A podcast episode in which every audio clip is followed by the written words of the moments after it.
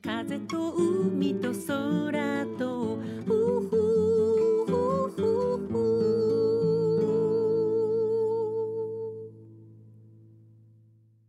皆さんおはようございます。エポ風と海と空との時間がやってまいりました。誰かとすれ違う時ふーっとその人から柔軟剤の香りがすることが増えましたね。海で泳いでいてもそういう瞬間があります。海の中なのに不思議です。人工的な香りでも好きな香りとそうでない香りがあります。時々休暇を取って泊まりに行くホテルがあるんですけどそのホテルのエントランスでいつもお出迎えしてくれるのがホワイトガーデニアという香り。私はこの香りが大好きでホテルで購入して仕事場で使ったりしています。年に何回か特に夜になると柑橘系のいい香りが風に乗って香ってくることがあります。その香りがどこから来るのかこれまで全くわからなかったんですけどある日庭のアプローチに自生して大きくなった小さくて丸い葉っぱのシルクジャスミンの花だったと分かったのは最近のことでした。月橘オレンジジャスミンとも呼ばれます。東南アジアの海岸近くの茂みに生息する樹木の中の一つだそうです。夜になると香る花ってなんかミステリアスですよね。香りで私ここにいましてよなんて教えてくれる花。今いるお家の植物たち例えば大谷渡りや月桃モリンガは最初この庭にも畑にもいなかったんですけど私たちが住み始めた時期から鳥が種を落としていったりどこからか根を伸ばして我が家に生えてきました。彼らは自分が一番好きな場所を知っているらしくて自然に根付いたものは増えるし強い。それがすごいなと思います。私自身はどこにいると元気でいられるんだろうなんてね若い頃の私はいつもそんなことを思っていました。なたがありのままの自分でいられる時間。この番組ではあなたの心に吹く気持ちのいい風のような F 分の1揺らぎとそしてあなたが100%あなた成分でいられるリラックスタイムをお届けいたします。時代が変わっていてもずっと変わっていてほしい。シティポップといえば作曲家の林哲司さんの名曲です。今日の1曲目松原美樹さんで Stay with me エポ。風と海と空と。20代前半の頃のこと。プライベートでいろんなことがあって気晴らしに大好きな鎌倉の海を見に行った時のことでした。たまたま駅前にある不動産屋さんで海辺にあるマンションの空き家物件の張り紙を見つけました。私は直感でその不動産屋さんに入って早速その部屋を見せてもらうことにしました。落ち着いた佇まいのマンションで海まで歩いてすぐ。窓を開けると潮風が心地よい部屋でした。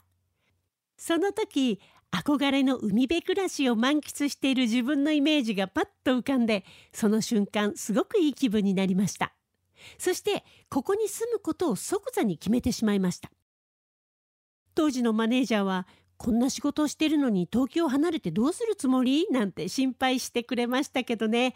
私の心の中のワクワクとウキウキは止まらない。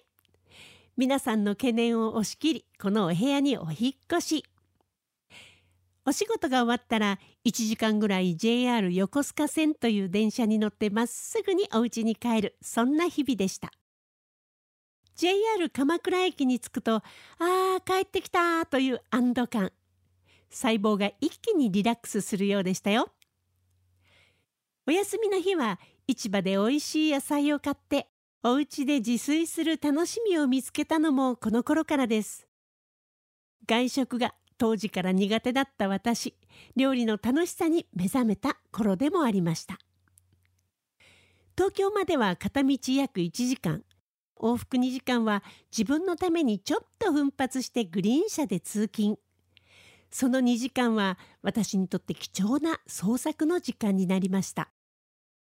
五線紙とノートをバッグに入れて原稿を書いたり曲を作ったり。今でもそうなんですけど乗り物に揺られているといろんなアイデアが浮かんでくるから不思議です。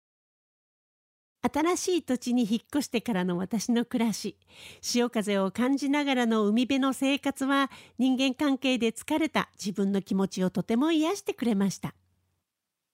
過去引っ越しは恵比寿池尻大橋目黒鎌倉鎌倉葉山葉山葉山そして沖縄。全部で9回。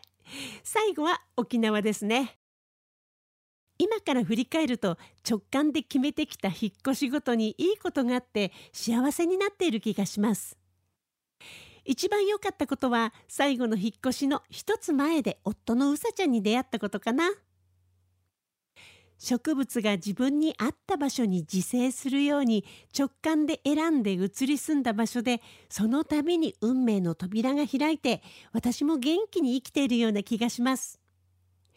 自分がその時に選んだ場所そこが私が元気になる場所そんな気がします。次の曲です。クレイジーケンバンドでお引越し。エポ。風と海と空と。つい最近の番組で苦手なことをワクワクに変えるなんていうそんなお話をしましたね。先日お会いしたあるご夫婦も辛いことも楽しくやれば苦しくなくなる。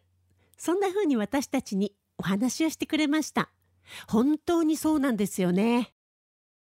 どうすると大変なことをワクワクに変えられるのかが問題なんですけど問題というふうに捉えた瞬間にちょっとネガティブに引っ張られちゃうのでその方法さえ楽しんで見つけるようにしたいと心がけています。この頃私がやってるのは未来の場所から今の自分を見るという方法でした。そのことが楽しい形で未来に着地してなんだ心配することは何もなかったんだなと思っている自分です。最近はその自分で今を過ごすということを実践しています。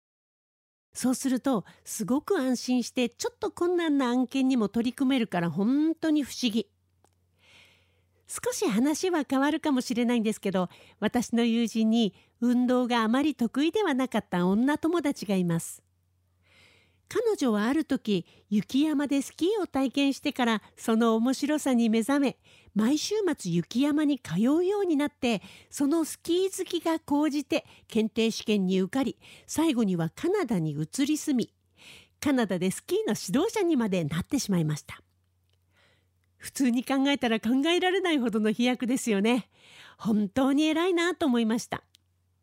やっぱり好きっていうのはすごく力になるんですね。もう一人苦手を克服した恩師に私の水泳の先生がいます。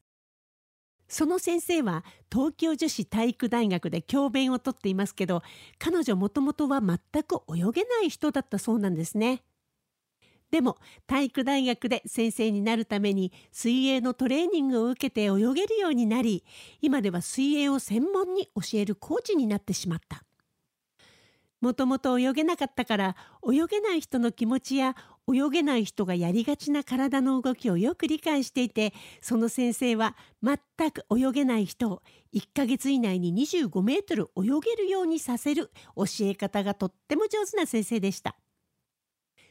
苦手からそのスポーツを克服して指導者になった先生もそのスポーツにおいてはとても適任と言えるかもしれないですね。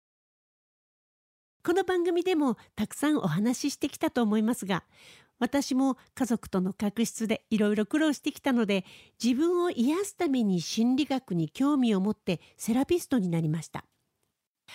ある意味私のつらかった苦手経験が心理学への興味に変わり多少なりとも社会貢献できていることを思うと過去はつらかったけれど今は経験してきたことが全て無形内的な資産になっていることに気がつきます。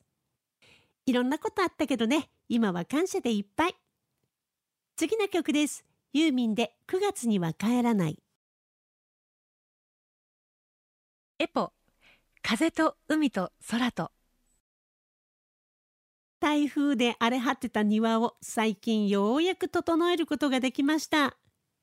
イネ科の植物に覆われたハイビスカスも姿を現して今は気持ちよさそうに風に揺れています。もうちょっと早くお世話をしてあげればよかったなと反省中。さあそろそろお時間がやってまいりました。この番組では皆さんからの質問リクエストメッセージ。時に番組でリスナーの方々とシェアしたいという方のお悩み相談などなど FM 沖縄のホームページまでどしどしお送りくださいね。今日最後の曲です。エポのアクアノームで M この作品を聴きながら皆さんとはお別れとなります。お相手はエポでした。また来週。風と海と空と